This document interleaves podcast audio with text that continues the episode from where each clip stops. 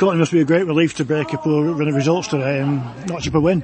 Yeah, like all we want to do is win. You know what I mean? It's even if you play bad and win, like that's all we want to do.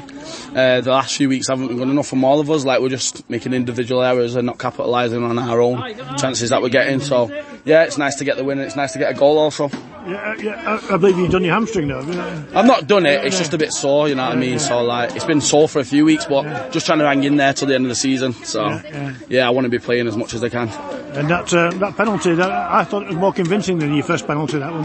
Well, I I just go for that far net in there, and they both got in there. they? One's off the post and in, but that's uh, I practice them in training, so Philo knows what I'm about. That's why he puts me on him. So yeah, I'm happy.